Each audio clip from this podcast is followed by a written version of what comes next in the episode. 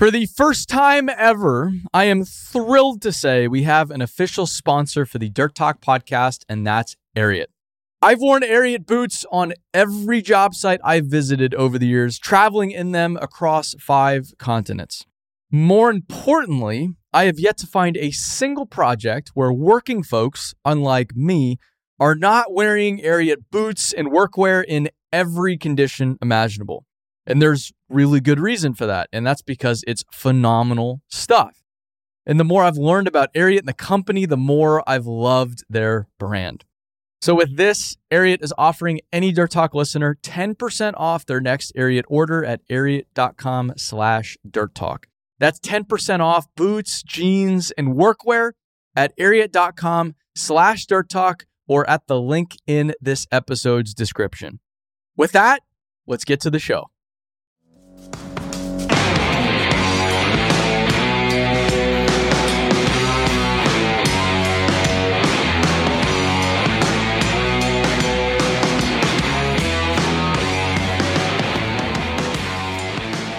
Welcome back, everybody, to another episode of Dirt Talk.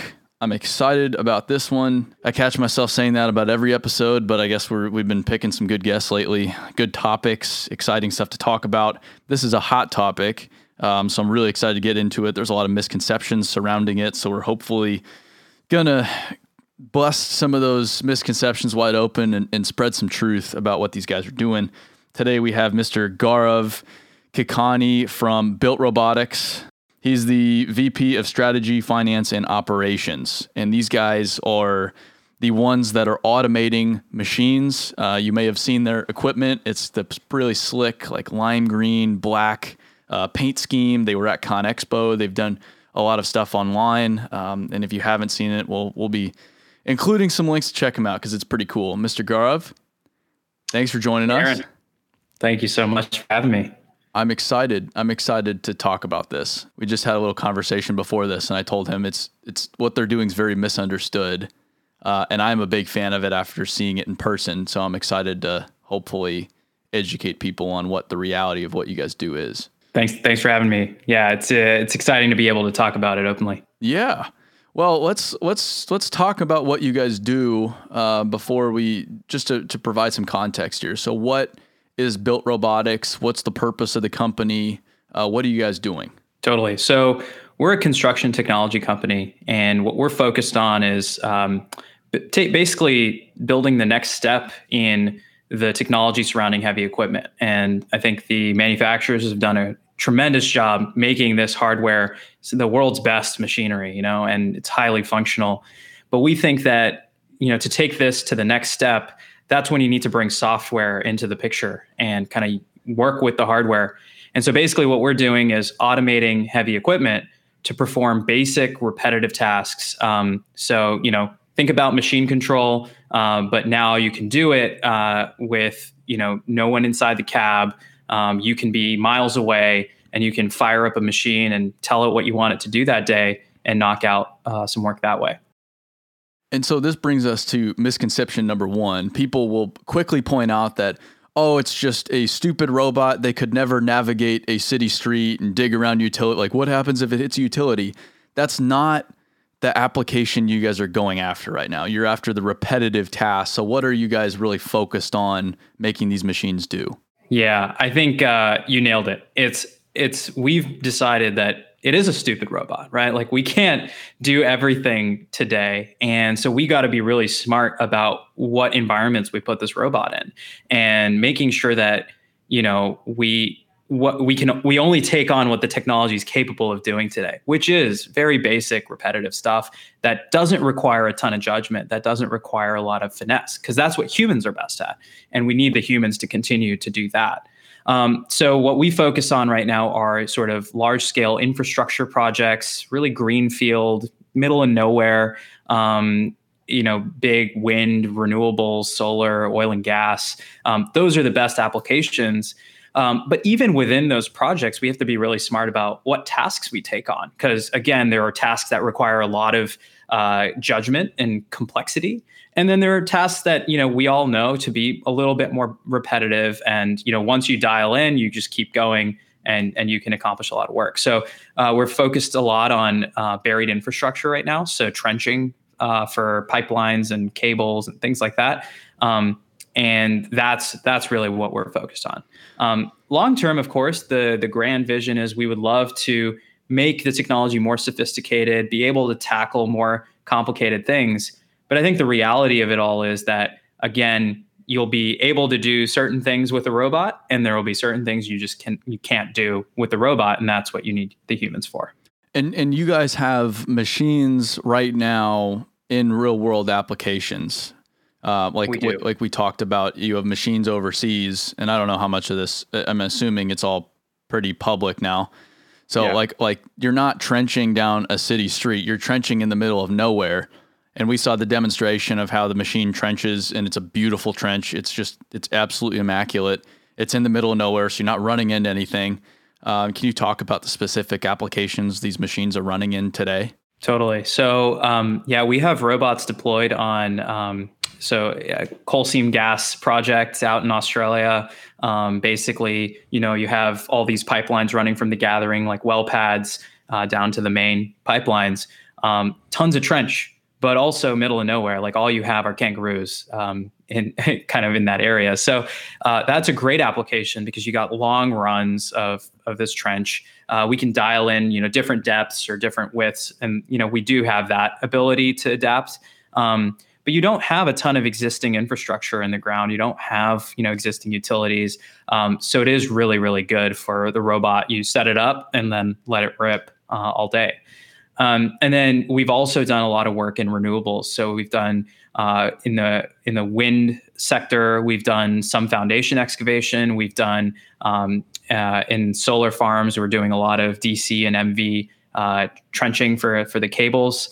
Um, starting to look at data centers. Um, so I think again, all of these projects, the common theme is you know they're long. They they run a long time. Um, it doesn't make sense to like automate this the mini X in your backyard to dig a swimming pool. Like yeah. that just that doesn't really move the needle. Yeah. Um, so these are long greenfield applications uh, with a lot of dirt to be moved. And so, you know, you typically have these large teams that are working out there. And so this just becomes another tool in your tool belt where if you can knock out the basic repetitive stuff, you can use your human geniuses, the, you know, the the the master operators to do the complicated tasks on the job site and not have them kind of worrying about some of the basic stuff that while they could do it in their sleep, it's just not the best use of their time. And so that's really what we're trying to do is um, help them be even more productive. And anyone in the space knows there are those mind-numbing tasks that some equipment operators have to do that are just that, that are repetitive. Like everyone likes this industry because it's different every single day but when it is repetitive like that there it's it's not as mentally stimulating as when you're digging a swimming pool for example and every little scoop is totally different yeah i, I think that's that's that's definitely true um, i think you can find the elegance in whatever you're doing i mean that's another cool yeah. thing about humans is that yeah. you know we find a way to challenge ourselves and and whatever we're doing get get good at it but you're right like it's hard to you know like dig a long trench day after day for three months like you know ideally if you're a you're a good operator you could be using your skills to be doing you know the things that you know we just can't automate today. And the the cool point that when i, I visited you guys uh, probably two or three months ago now in uh, san francisco it, it was really cool to see everything in person. I like to experience things for myself and ask questions and one of the things you guys pointed out was the machine still can be run by a human. So you can turn it off, you can get in it, and you can dig during the day. And then when you go home and leave, you can just you can automate it overnight. So the damn thing's digging all night long while you're sleeping, and then you could come back the next day and it's further down the down the way. It's it's wild. Exactly. I mean, I think that's that's what really changes here. I mean, everyone talks about automation and like labor and but it's really about how you utilize the equipment that's going to change, right? And now we don't have to think about everything in terms of eight hour days or 10 hour days. Um, you can think about things as 24 7. And so, you know, you can have this robot like digging trenches, opening up trenches overnight. So then your cable laying crews come in the morning and they can just you know they can just get to work. You don't have to mm-hmm. wait for anything. Um, you know, if you have scraper routes, for example, like what if you had an autonomous dozer just like cleaning up those routes overnight, so your scrapers can just haul during the morning and they're not having to avoid like obstacles in the in the in the path. So I think there's just like you know this again it's just a new tool that can help us all be more efficient in what we do um, and i think if we start to think about it that way it'll open up all kinds of new possibilities of how we can build better. Um, and i think that's really what we're all after here. I mean um, uh, like you know we look at the infrastructure in this country there's just so much work to do. And you know there's just we let's be honest like there's not enough resources or people to do all of the things we need to do. So if we can get smarter about where we're putting our manpower to work um, and kind of using some new tools to help us do it faster or more efficiently, then I think we all benefit um, and we can build all the things we need to build. And I want to draw the parallel that you explained um, before we started recording, and that's you're you're a technology company no different than GPS or no different than Caterpillar coming out with a new piece of equipment that can do things a little bit more effectively. It's you, you guys fall in line perfectly with that uh, that that already established line of innovation rather than just this new group coming in and trying to steal jobs or whatever it may be. It's it's it's no different than what every other company in the industry is already doing. Yeah, that's exactly right. I mean, you know, we are we're a technology company at the end of the day. Like yeah. we have software engineers, robotics engineers, like you know, uh, we're, we're not construction experts, but what we can do is what we like to do is listen to our customers, listen to the folks on the ground who are the experts in construction, try to learn and understand, you know, where can we build something, a useful tool for this industry, and then we go and we try to build it and then kind of roll it out into the field and and kind of work with with our customers to improve it. Um, and and that's fundamentally what we're doing. We, you know, just like GPS came out 10, 15, 20 years ago. Um, it was a slow rollout at first. I think there were a lot of skeptics. People were like, what, like, how the heck am I put this thing on my dozer and then suddenly be more productive? But what we find is that it makes, you know, your, your master operators, they could, they could do the same work without it probably, but it, it makes the average operator overall better and more efficient. And, you know, you get more consistency in your output. And I think we can all say that, that GPS and machine control have made our industry more productive. And I think it's the same argument for this sort of thing is there's going to be a time and place that the application of autonomy makes sense. There will be cases where it doesn't make sense. And I think if we deploy it in the right settings, then we can actually really drive, move the needle forward and uh, progress as an industry. Well, but eh, it's frustrating because a lot of people in this industry are very black and white. So it's either good or bad. And it's like the G, even the GPS argument, they're still trying to, well, you know, what if it goes down and, and, and you don't have the technology? You need to still know. It's like, yeah, there's there's yeah. applications for it and applications where you're better off without it, but you're still better with it a lot of times. Like it doesn't have to be just one 100% or the other 100%. Why don't you blend the two together?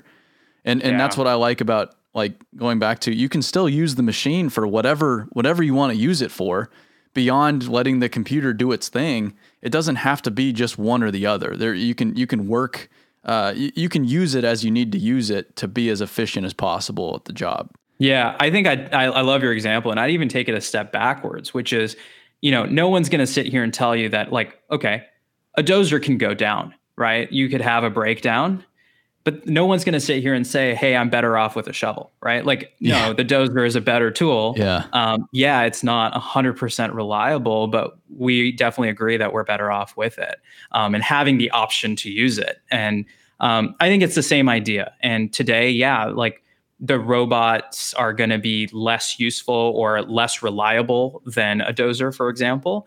Uh, but 10 years from now, 15 years from now, I think the technology will be in a place where you can actually depend on it. And, and, and actually, maybe far sooner than that, you'll be able to rely on it. And I think it really just comes down to um, being smart about when you use which tool. And um, just like you choose between, you know, an impact wrench versus a drill in your tool belt, there's a time and a place for each tool. It's the same thing uh, with with some of this new technology. Going to a comment you said that that you guys are not experts in this industry. That was that was one of the most surprising things when I met you guys was your your humility uh, and understanding that you don't understand the industry and and and you guys come in and and I think that's crucial and I've learned that with our our deal too is if we came in as a marketing agency all uh, cocky and we know everything and, and we know better than you no one would want to look at us there it's just this industry does not reward that behavior they reward humility they want to talk to people like them and I think you guys have figured that out too and in in in a way that you you listen to the people. You're hungry to learn. I'm I'm really impressed by how thoughtful you guys are about working with this industry. What have you learned with working with the people out in the field through the past few years? Yeah, you know the uh, you know people talk about imposter syndrome or like just feeling incompetent. That's a daily occurrence for us, right? Yeah. Like you know, and my background is not construction, um, and uh, it's actually funny. I was before this, I was listening to some of your older podcasts, and I came across a name I recognized. And I actually worked with Matt Moldenhauer out uh, in Bain in Chicago. We were in the same office. No um, kidding. Yeah, so wow. it was so funny to see an old name, huh. and we have the same story where I was not a construction guy. I uh, I did some mining work while I was at Bain. That was my first sort of foray into like, you know, the heavy industries. Um, I grew up in Texas. My dad's in the oil and gas business, but you know, I, I, didn't grow up doing this stuff, but I had a I had an appreciation for it, and I think kudos for like the culture of humility that Built has really goes to our founder Noah. He's he's our CEO, and I mean he's really he embodies that spirit, which is you know he's a technology guy, he's a computer scientist, but he also grew up in New England. His dad's a contractor. Like he he had that sort of intersection of appreciating what technology can do, but also appreciating how important the human spirit is and how important hard work is. And and I think that's what really distinguishes us. We're not your typical Silicon Valley company. Um, I think you you you probably got that taste when you know you visited us and we have porta potties at our office like we don't have you know beautiful facilities where it's a dirt yard and we got to test the robots um, and all of our engineers everyone spends time on job sites because we think the only way we can build a tool that's useful for our customers is by understanding what they go through every day um, and i think if we act like we have all the answers we're, we're a science experiment. We're never going to be real. We're never going to deliver a tool that's actually useful for people. And the analogy I like to use for this is like, you know, the person who designed the washing machine, because that's like kind of a robot, you're automating something, right? Mm-hmm. If that person had never washed clothes in their life, they wouldn't know where to start, right? Like, so I think in the same way, my first day at Built was on a job site in Montana. Uh, I learned how to just operate a wheel loader that day. Like this has always been about getting dirt on your boots and really understanding what this industry is about. Um, and then you know we can start to bring our ideas to the table we can propose solutions but i think having the humility to know that we don't have all the answers i think is going to serve us well because this is a this is a 20 year journey this is not going to be built overnight and i think that's key. And, I think that's something a lot of technology companies that are trying to cater to the blue collar world have not figured out yet. You can have the money, you can have the people, you can have the great technology, but if you don't figure out that piece of how to relate to people, how to experience the industry, how to really understand it, you're not you're not going to be able to succeed. There's no way. And I I try to, you know, we hire a lot of people that have never been in the industry. That's the first thing. In in their first few weeks, they're out on job sites. I want them out there to understand. And I just bought cat's out of the bag. I just bought a piece of equipment, piece of heavy equipment for no reason other than to just put our people into it. When they start to just give them some little bit of experiences, you know, here's what these guys out in the field actually do day to day so they can understand it better. I think it's crucial for any company trying to cater to this industry for them to understand that fact or else they will not be successful. Totally, totally. Yeah. And I hope you bought a cat because then the cat's literally out of the bag. I, I, Sorry, I you know, I, I actually did buy buy a cat. Yep, yep, yep. there you go. Yeah, that's awesome. Yeah, it's funny because actually the first day I met Noah, um, you know, we were just getting to know each other. We grabbed a coffee, and he's like, "Why don't you come by our yard? Um, check it out." And I was meeting some other folks that day in San Francisco. I was interviewing. You know, I yeah, and you like you show up in an interview, you have your dress shirt, you have your slacks, you got mm-hmm. some dress shoes on and then I show up at this dirt yard and I'm like, okay, this is a little different. This is not your like typical Silicon Valley, you know, setup. And then Noah's like taking me around, and then we had our skid steer there. and he's like, "You want to give that a shot?" And I was like, "Course, yeah, that's like looks like so much fun." And I like wade through the mud in my dress shoes, like get it all sloppy, whatever. And I jumped in and I drove it around. I don't know. I, I don't think I was very good, but I think you know Noah tells me to this day that that was kind of the moment where he was like, okay, he's not just like you know, uh, you know, a business guy or like an analyst. Like, you know, there was some sort of like excitement and enthusiasm for the actual hard work that goes into this industry. Yeah. And I think that's been the culture that we've tried to build. Um, and literally every person that joins our company, that is something we look for is that willingness to engage, willingness to be uncomfortable, um, because that's where the true learning happens. And I think that's how we get better. Was that experience refreshing coming out of something like Bain? Because that's uh, that's black and white. It's not at all similar to a big consulting firm in that corporate world. Was it was it like a little bit of a deep breath? Like, ooh, yeah, like this is this is you know how I grew up, and this is really for me. Yeah, it's it's been refreshing for for for sure, and yeah. it's been a growing experience. Um, honestly, I think a lot of my friends probably look at me now and they're like, "Who is that? Like, what happened to him?" Like, I have I always have a beard now. Like I roll up in a our like 3500. Yeah. Never drew like I never drove a pickup before that. But I think like you know it's really been okay. If we're gonna do this, let's do it right. Let's immerse ourselves in this. Um, and there's so much to learn. There's so much to appreciate.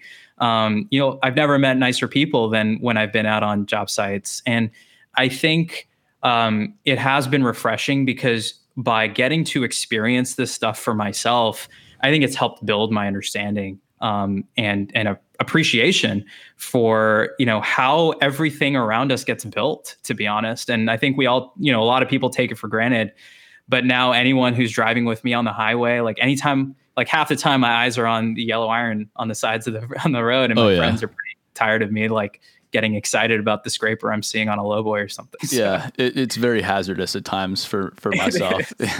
yeah, totally. I, I, and I love because my background is I was not raised in the industry, and I like talking to people that not were not necessarily in the industry that found their way into it later on because I think that's what that's what we need to do. We need to inspire people that haven't even thought of it before to go into it. It's like, yeah, great. Your dad was in it. Your grandpa was in it. You've always grew up in it, but that's not sustainable. We need to go outside of that pool that's shrinking and find mm-hmm. people all over and, and, and draw them into. Going to how this whole circus started, who thought it was a good idea to I you know they see an excavator maybe I can make that do the digging thing on its own how did that start out and and when was that so the origin story of the company um, it's it predates me. Uh, 2016 is when the company was founded by our our founder Noah Ready-Campbell. So Noah kind of grew up in Vermont. Um, his dad is a carpenter and a contractor, and so Noah grew up working summers for his dad, cheap labor, uh, working with his hands and doing that doing that hard work. Then he went to to, to college. He studied computer science. Um, you know, got a great job at Google but he was an entrepreneur in, in his heart. So, you know, four four months into Google, he he left to start his first company. Um, it was an e-commerce startup, and he worked on that for a number of years. And then he finished that up, and then he started to think, okay, what's next? You know, he had the itch, the desire to build something new, and that's when I think around that time, 2015, 2016 was like peak self-driving car hype on the West Coast. You yeah. know, everyone like Waymo and Uber, everyone's talking about self-driving cars. Yeah.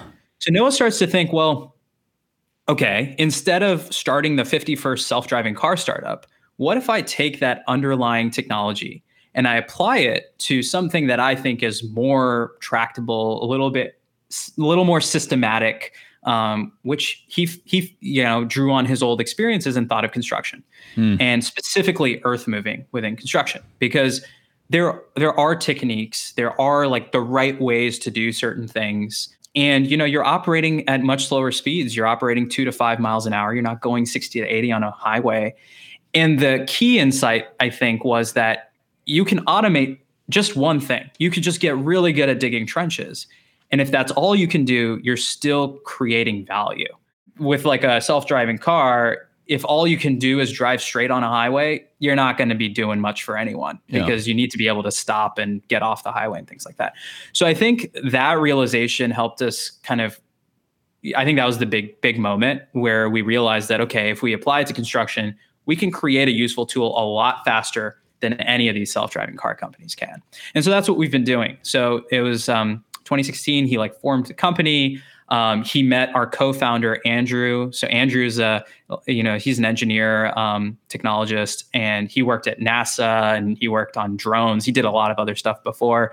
Um, so the two of them got started. Um, they worked out of this basically a tent uh, for the first year. Um, they they they've told me about how they like froze that first winter, just like they were just like freezing coding, trying to type in there. And that's how they got the proof of concept up, up and running. So it was a skid steer that we automated first. Uh, we got it fully autonomous, able to do basic tasks.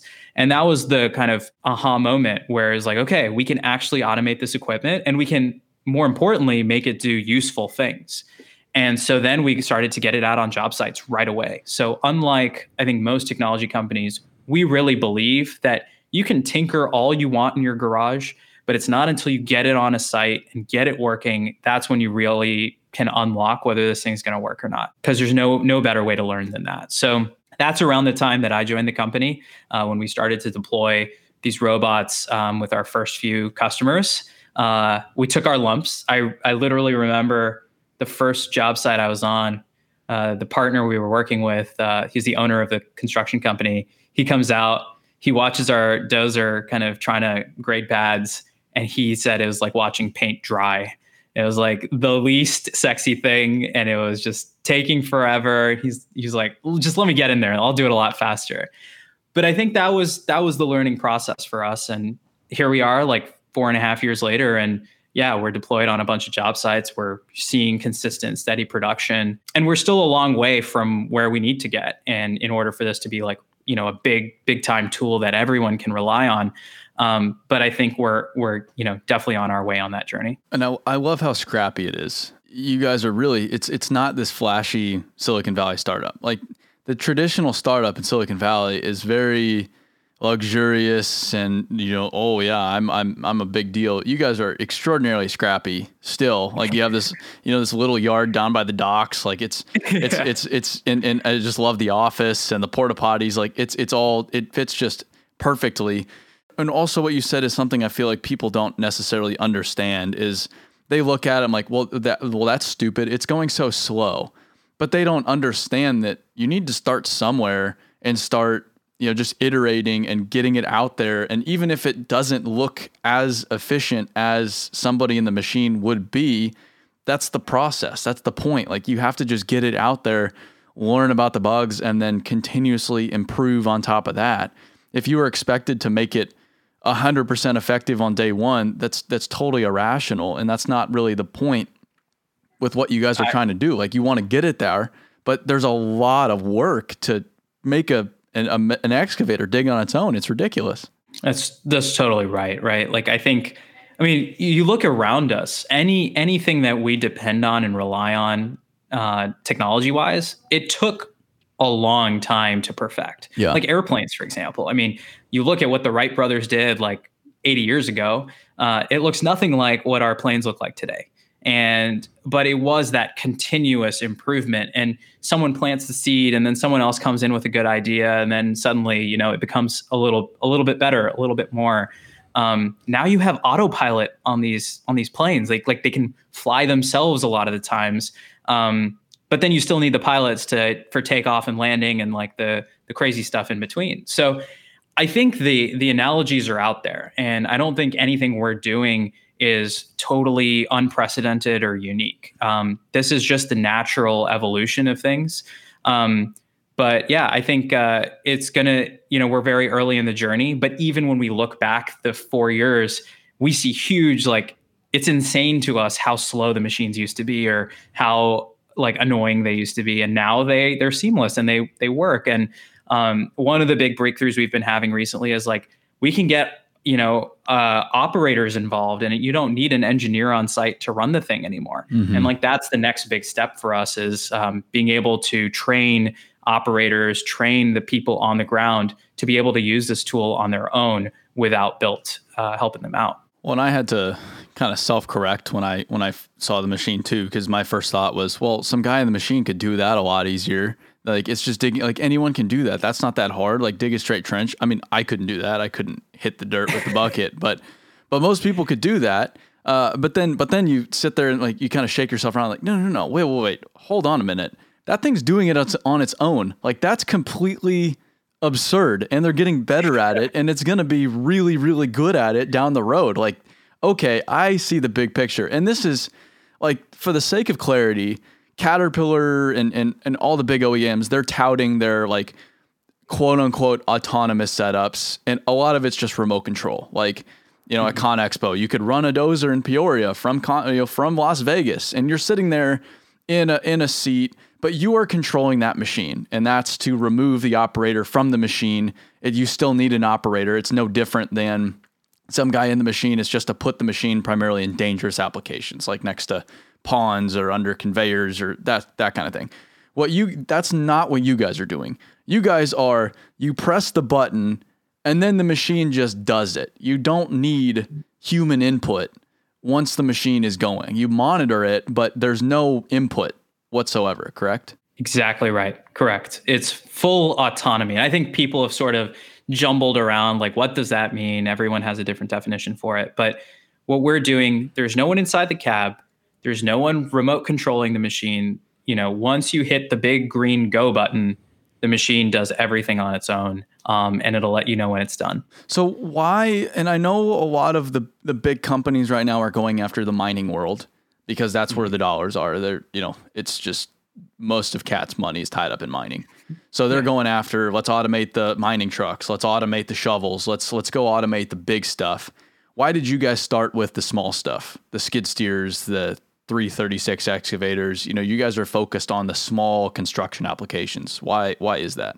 Yeah, I, I think you kind of explained it. Um, I think Cat, obviously, I mean, they're a big company. They're we have a lot of respect for them. Um, but you know, selling equipment into mining is a big part of their business. So of course, their focus on developing new technology is going to go there 1st mm-hmm. um, we wanted to take a crack at construction because we don't think anyone's doing it. Mm-hmm. Um, no one's thinking about it. And so we felt that there was a real opportunity to be the first people to think about construction.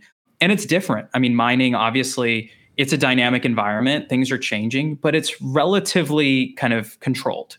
Um, and it's as close to like outdoor manufacturing as you can really get.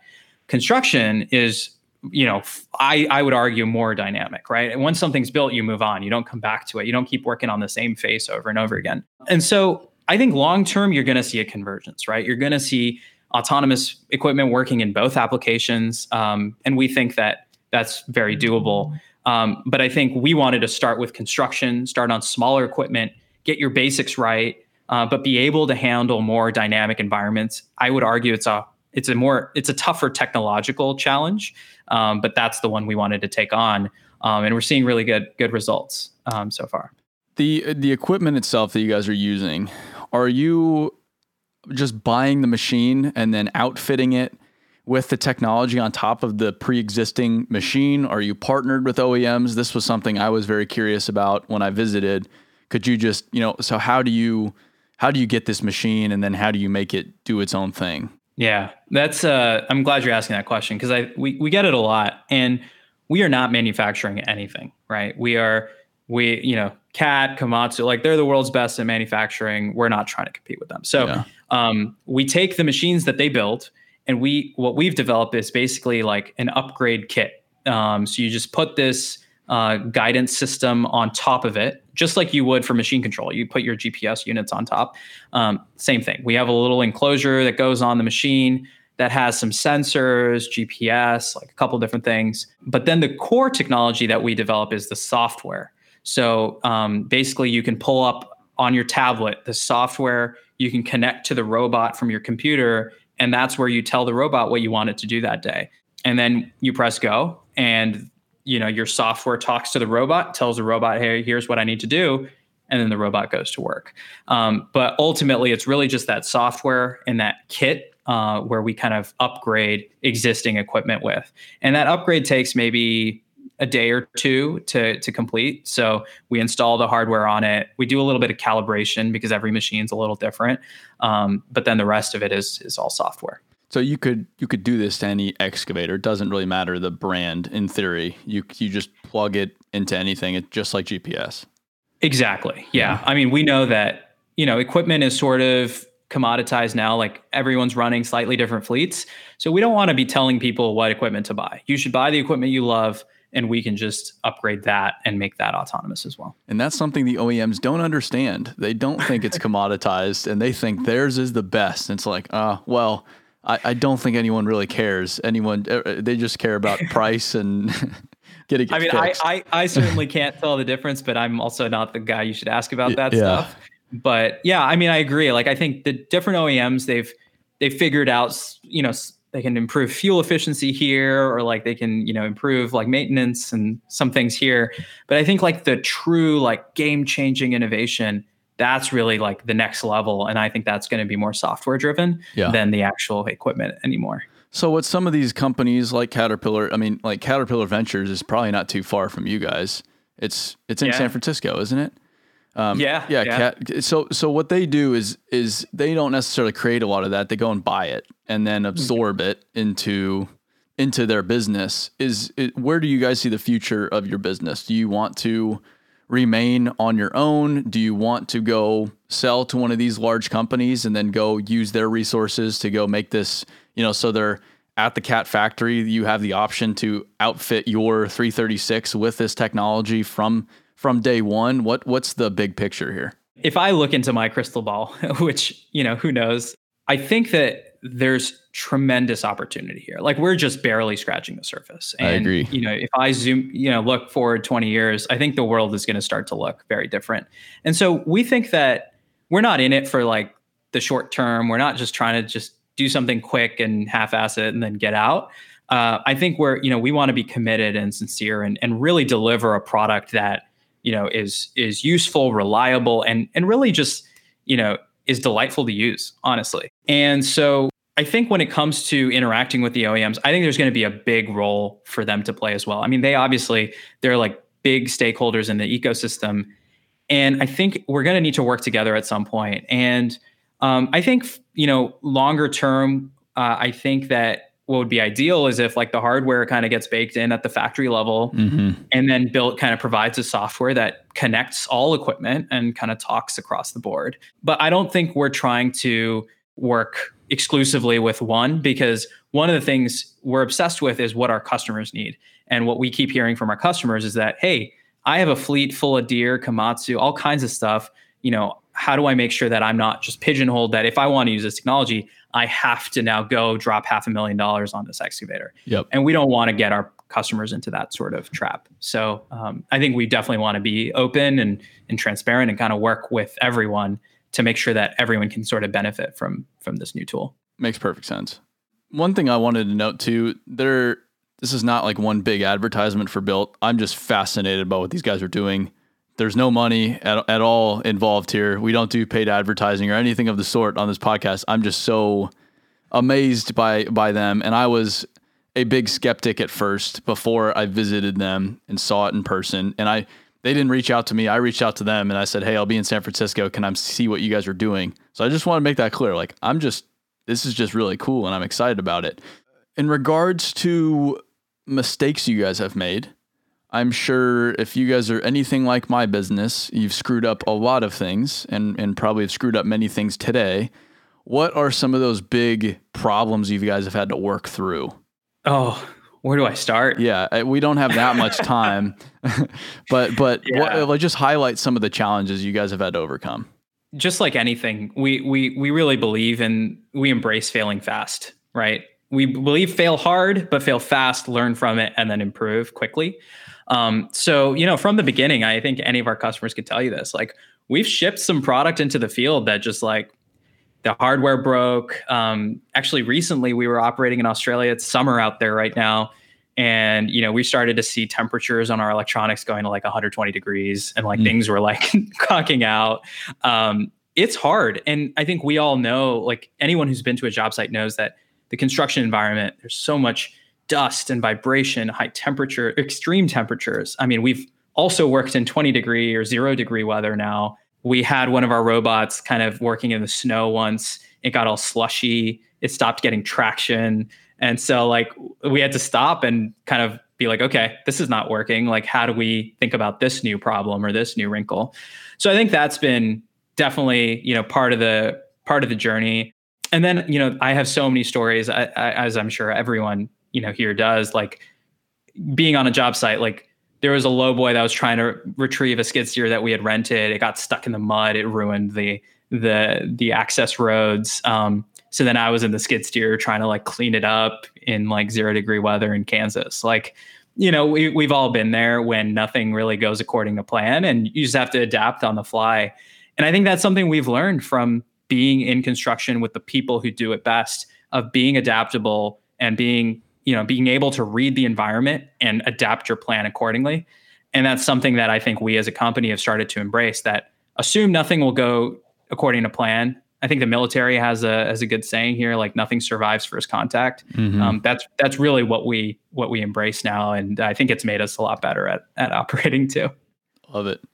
What? How do you guys service these things? Uh, what's what's the plan there? Because I know that's a, a huge sticking point with how companies buy equipment. Is okay if it breaks, how fast can I get it fixed? How how do you guys service companies or equipment from Kansas to Australia? It's it's all over the place. Yeah. Yeah, there's kind of two things, right? Or three, really. One is um, we try to build the system in a way that it doesn't break, right? It's reliable, it's robust. Uh, we're using like military grade sensors and equipment. We do tons of testing on them now. Um, so we've gotten a lot better at that. So before even putting something in the field, it's gone through a lot of rigorous testing on our mm-hmm. side. Mm-hmm. Um, but then the next thing is we actually are pretty strict about maintenance. Uh, we we practice like checklists and everything uh, as a company too. So our technicians, when they go out, uh, or even the operators that we start or we're starting to train on using some of this equipment, um, they know, hey, you should wipe the camera lenses. Just make sure the dust isn't collecting on them. Check the coolant in the in the reservoir. Like there's just like just like you would pre-start your excavator or your dozer you just do a quick check on the on the hardware as well um, and then the third piece here is like ultimately again we're not trying to make a quick buck or anything this is about building something that's useful for people and you know being able to put our name next to it so we really believe in this like white glove sort of experience where if anything breaks we will literally put someone on a plane from san francisco and get them out to you within like 12 hours right so we we really believe strongly in that, and um, so we work really closely with our customers. It's it's kind of interesting. I call them customers, but really they're partners. Um, and we work very very closely with them. We build relationships because ultimately this is a this is a relationships business, and the only way built will get better. The only way we'll move this technology forward is by working sort of hand in hand with our customers. And so things will fail, and we'll be honest and upfront about it. Uh, but we'll work together to fix it and and get it up and running, and make sure that you know you are ultimately made whole at the end of the day.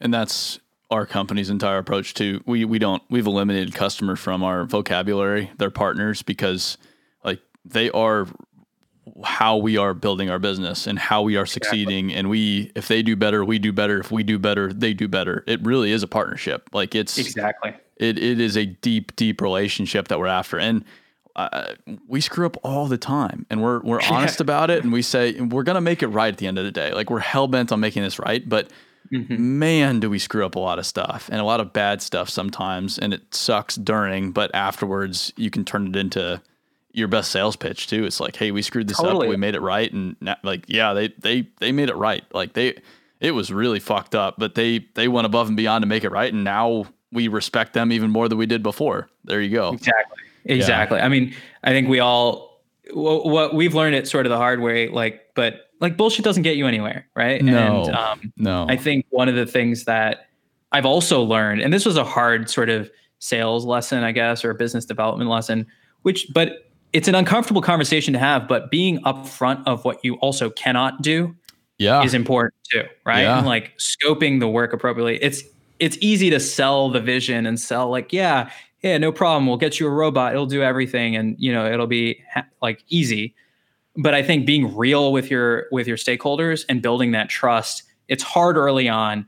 But if you do make it work, then it it builds the foundation for a, a stronger relationship long term, and and we really believe that.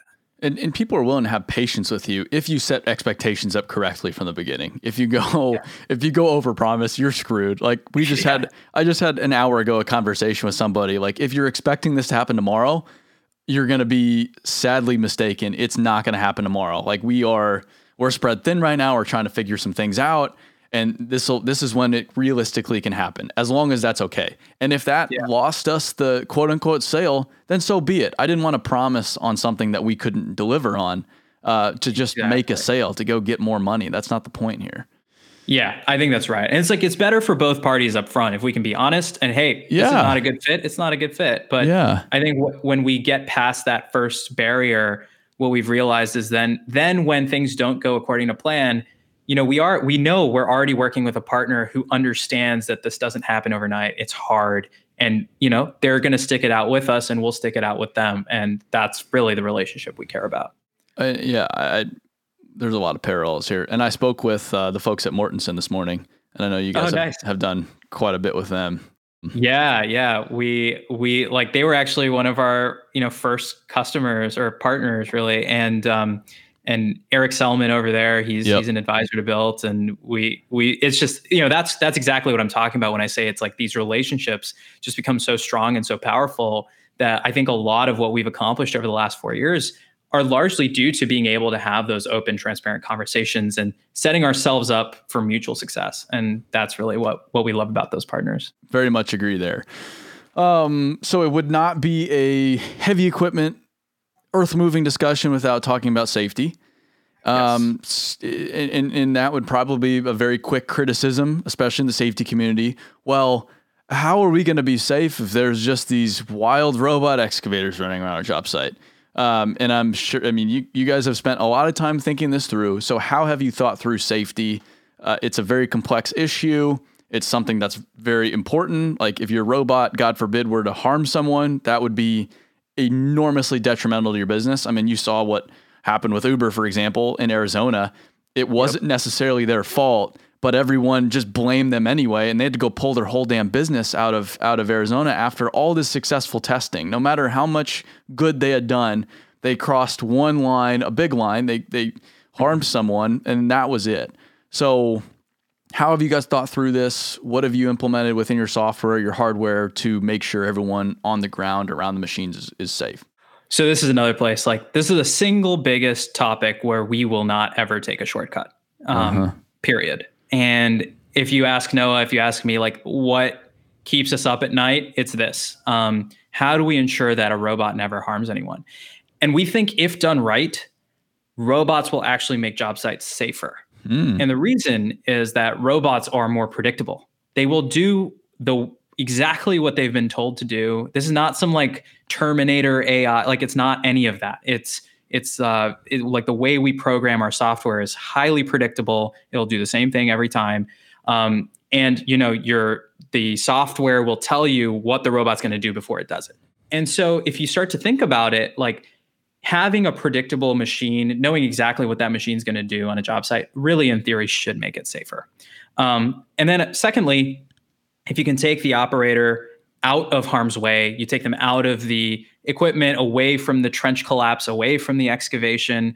Um, you know, then you don't, you're not risking human lives either. Um, they can kind of be working in more safe, secure areas um, and be supervising the remote uh, the the robots. And it's interesting. I mean, we get all kinds of interesting re- reach outs. Like people are doing munitions excavation, and they're like literally oh. digging up bombs from like World War II. Yeah, and they're like, hey, maybe we should get a robot doing this instead of a human.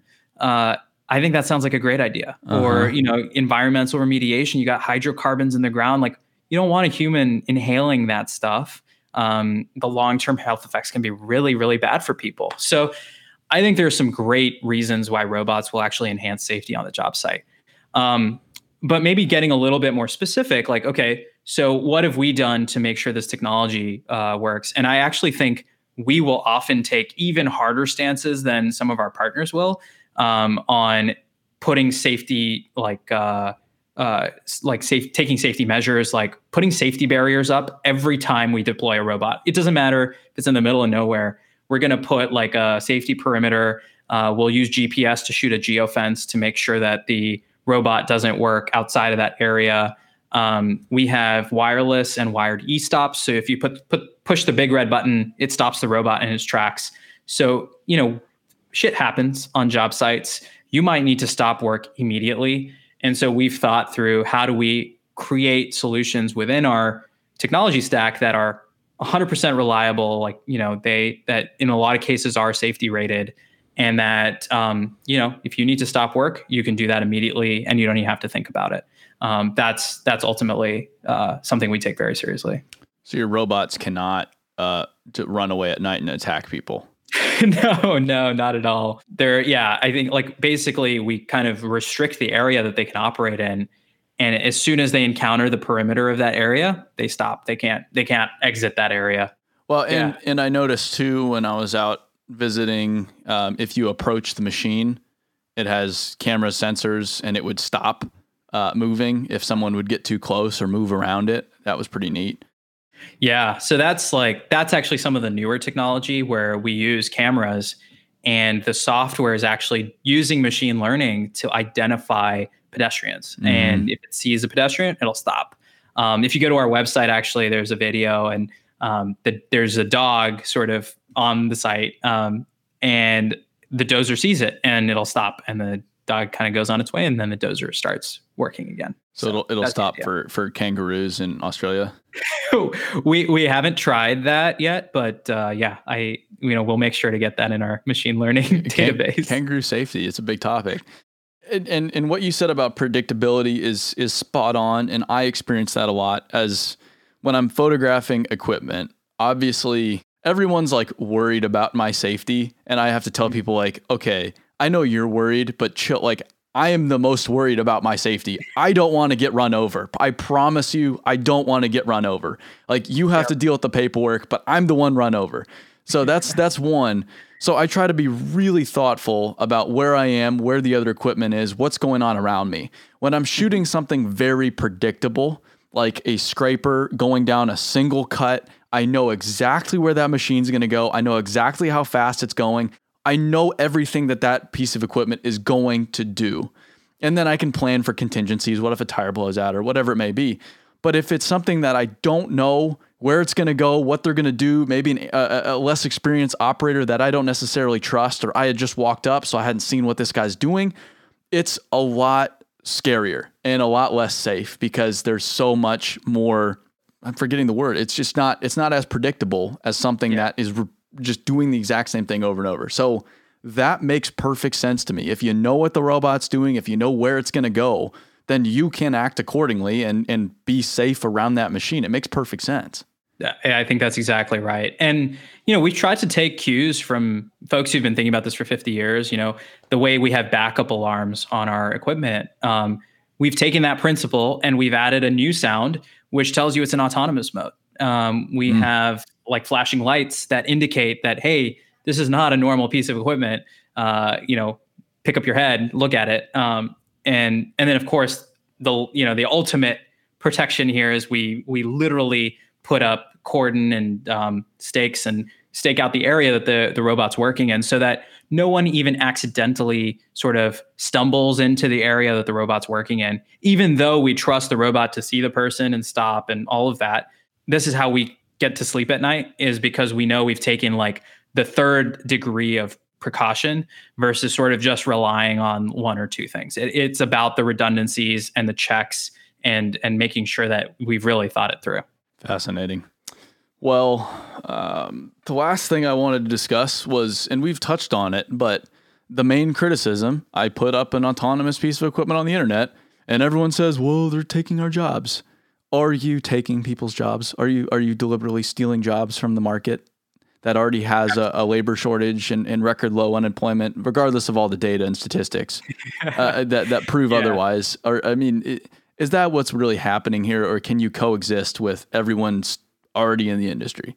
Yeah, I, I think it's we can coexist. Full stop. Um, it, it is a it is a fair criticism, right? I think um, the media certainly has portrayed, you know, new technology as as this sort of job killer for a long time. Uh, that's not what this is about. And you know, you know the, the way I'm trying to be very honest and transparent about what our technology can and can't do should tell you that you know we're not out to just you know replace people. Yeah. Uh, I don't think that's going to happen. And um, but I think you know you mentioned some of the things that are at play, which tell us why we do need this, right? Why do we need to supplement the labor we have, this awesome labor that we have? We don't have enough of it. We have more work than we can possibly do. Uh, and I think the American Society of Civil Engineers rates the American infrastructure as a D plus, right? Like, what do we got to do to make it an A? Uh, I think we need more tools, more ways to do things in order to, you know, get up the curve.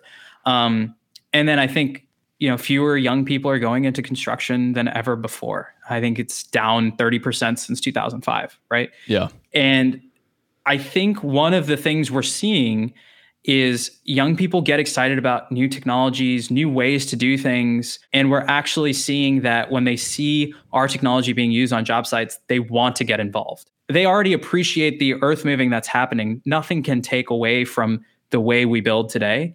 We can only make it better and we can only find more ways to do the same work. And I think by doing that, we can attract young people into the workforce. Um, we can, you know, and and then ultimately build more. I mean, I think that's that's the end game here.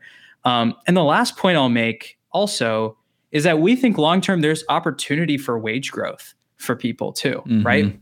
If if today you are a great operator and you run a dozer and you run it really well, but tomorrow you can supervise three dozers and do three times the work. Mm-hmm. You can go to your employer and say, "Look, man, I'm doing three times the work for you. I deserve a raise." And I think that that's another thing that people like we we miss that when people talk about you know construction productivity is down 50% since the 1970s like why does that matter? Because productivity is usually tied to wage growth. And so when people are more productive their wages go up. And so we want to bring productivity back to construction because we think that people will be better off too. Um, and then of course the safety element too right? That i was saying that there are really dangerous jobs out there that it just if if we can just risk one fewer human life and you know not have them digging up bombs or not you know working in um, toxic environments then that's probably better. I, I don't think very many people you know want to willingly put themselves into harm way harm's way. And so if we can provide them a tool that they can you know do the same work but do it from from safety uh, that's that's better for one too it's well said. And, and digging up bombs is certainly a niche market. Or or, or yeah. digging up glowing dirt. That's also a very very niche niche market. There's a there's a funny video online of an excavator digging dirt, and as it's digging dirt, it's catching on fire the the teeth, the friction Jeez. of the teeth on the rock is igniting the dirt. And you're like, okay, there's something bad in that dirt because yeah. that is not natural. I mean, there's some crazy YouTube video. I mean, there are all, all kinds of crazy YouTube videos, but there's one I remember watching. It was like a D12, and it's basically like armored, and it's like looking for UXOs, like unexploded ordnances. Yeah, and it's just driving around, and then like one of them blows. Yeah, and this you just the the there's like an in cab camera and it's like you feel for that operator. You're like, oh my God, that must be so traumatic. So, you know, if we can do some of that work too, that would be great. But um, yeah, that's just one example. I have to say, the internet is going to give you shit for calling it a D12 too. That's that's an ongoing joke right now because the D12 is not, it does not. They exist. don't exist anymore. Yeah, that's true. Yeah, that's yeah. True. Prove, but but you've already admitted that you don't. You are not from the industry, so you are you are free and clear, my friend. I'm I'm learning things from this podcast already. And yeah, I'm, yeah, I'm taking my notes. It goes up to D11. You were close, not quite yeah, though. That's right. It's it's I don't know. It's confusing now. Like we used to have a D6T, and that's not. Yeah, a D6 now oh, it, anymore. It's just a D6. Trust but. me, it drives everyone crazy. But but they think they're a genius for doing it. It's but yeah. Give it a few years. I'm sure that'll we'll be we'll be scratching our heads why we called it anything else. That's what I've been saying about the new cat logo for two years now. Still haven't warmed up to it. But that's beside the point. Okay, that was very well explained about the, the reasoning for this. And and it's interesting what you said. So you have to attract more people to the industry, but you also have to accept the reality that you are not going to backfill what used to be. You still need to create technology to make jobs more efficient. But then also that technology goes back to attracting those people because that's what and so it all works together. It's not one or the other. It all actually works together, which is fascinating. Totally. Well, let me throw another gear into that system that I forgot about, which is there are going to be like literally new types of jobs that are created through all of this. Yes. Right? It's like today you have diesel mechanics, you have you know heavy equipment mechanics, but tomorrow you're going to have lidar and sensors and like these new things to think about that today sound like foreign scary things but you know in tomorrow's world they're going to be very common it'll just be like you know it'll be like a radiator you know everyone knows what it is and Yeah. well not not everyone knows how it works. I i don't but but i think that's the point is that there will be new classes of jobs that will come up and um, will train people. And there will be new opportunities to manage fleets of robots or kind of think about what's the best way to utilize this new tool. Um, you know your field engineers will need to think about not only like what's the roster for today and who are my operators but like and and where do they need to work? But i think thinking a little bit more about okay which which vehicle are they going to be using? Is it autonomous or manually operated? Um, and so i think there's going to be a lot of new opportunity that comes and we just we don't even know half of it yet.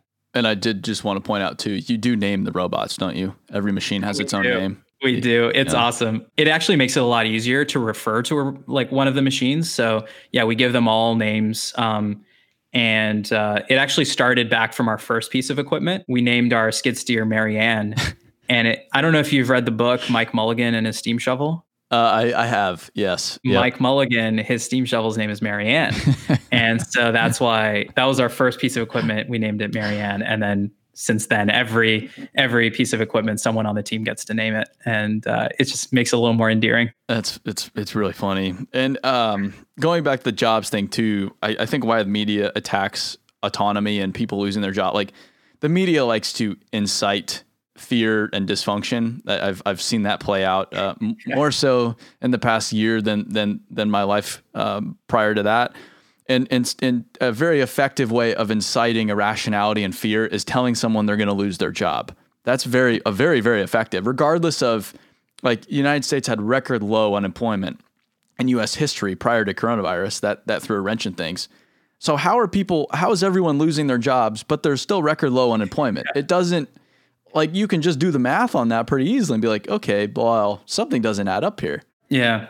It's it's a very convenient narrative, right? And Super easy. it's very personal. yeah. and like you latch onto it and you feel threatened and then it's defense mode and and i understand it like if someone told me that i would feel the same way Totally. um but i think history is the best teacher i think and you know we all use atms these days and it's like common you go back like 30 years ago when atms were first coming out every banker every bank teller thought they were going to lose their jobs right Yes. and they were like oh well who's going to hand the cash over now like if if you have these machines doing it but if you if you look at the the information out there, uh, actually there are more bank tellers now than there ever were before.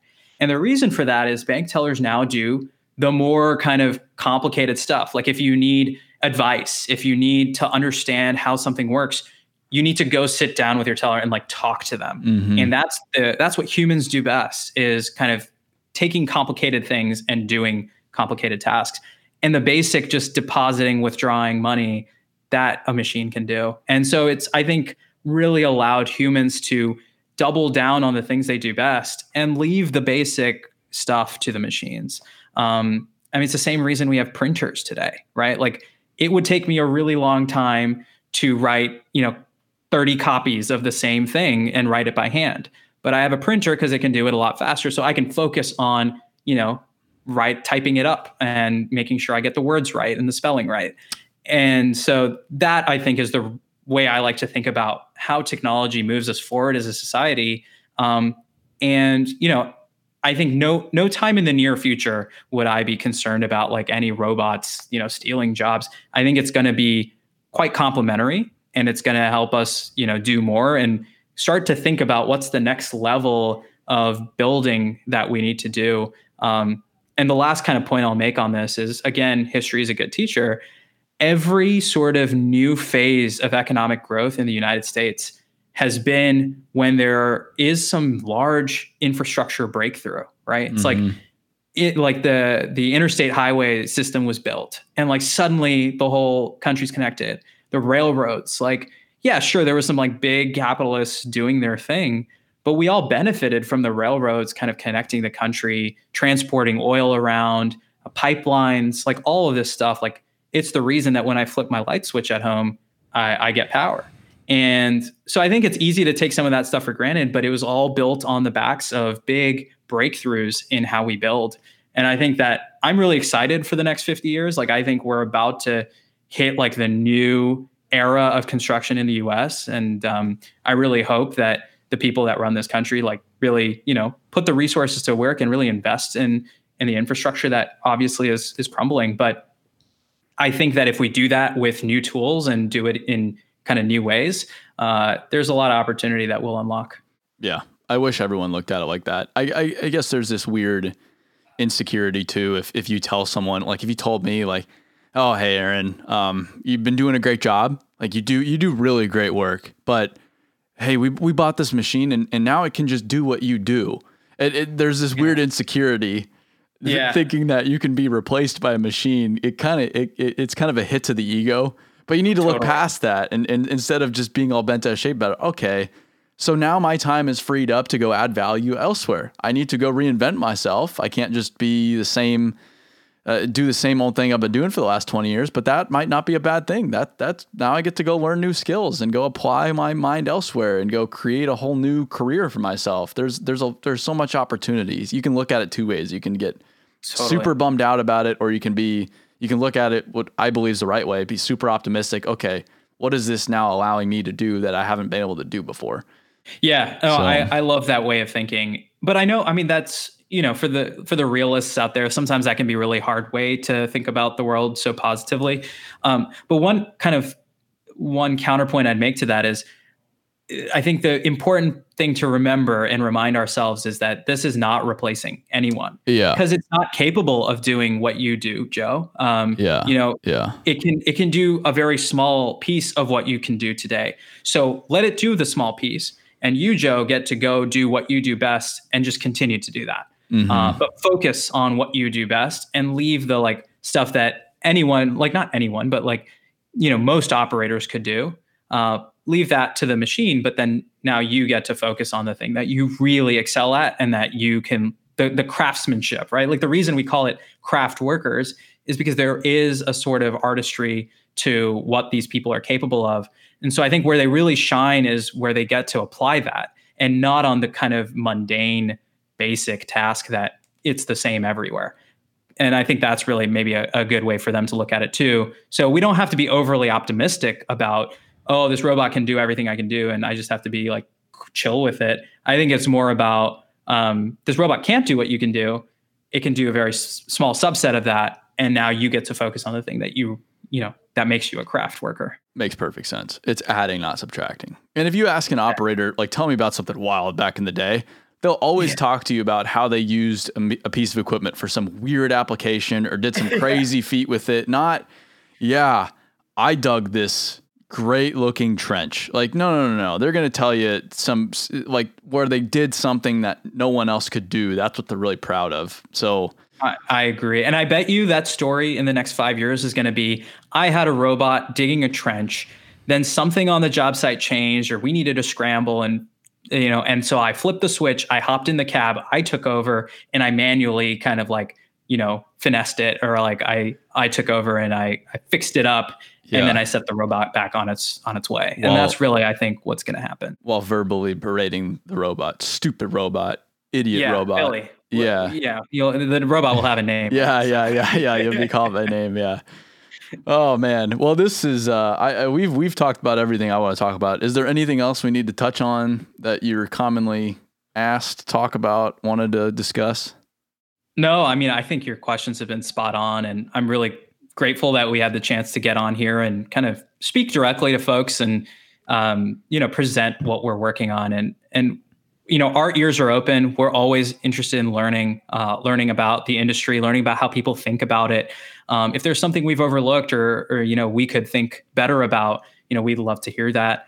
Um, and then Aaron, I also want to just commend you and, and your team on you know what you guys have been doing. I've been following you guys on Instagram for a long time now, and it's just so fun. And I think you guys have really brought to life what a lot of the world just didn't get to see this insider's perspective on this on these industries, construction, mining, um, that really make the wor- world work, um, but they don't get their their due credit. And um, and there's just so much fascinating stuff happening out there. So I really appreciate what you guys have been doing. It's it's awesome. Well, thank you. Yeah, it's uh, it's a lot of fun. We get to see a lot of cool stuff, and we're only getting started, like you you guys are. Only scratch the surface here. Um, totally. So, if people want to learn more about your robots and what they are doing and how they do it, where do they go to learn more? Just go to builtrobotics.com. Uh, that's our website, and uh, you can uh, you can see some videos. You can kind of get more information on what's going on and what this technology really looks like. Uh, there's some kind of examples of work we've done with some of our partners.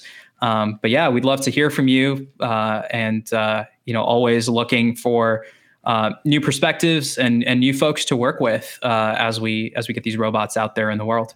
Awesome. Well, Gaurav, I appreciate all your time today. Thanks for talking about robots, and uh, hopefully, I can see one of your machines out in the field doing its thing soon. I'd love to actually see its see it doing its doing its thing out in the real world. We'll get that in the books. That sounds great. Let's do it. Awesome. All right, All right. and uh, I think that's uh, that's another episode for us. So, as I mentioned, we have no advertising. This is not a profitable venture whatsoever. Um, this is purely for people's enjoyment.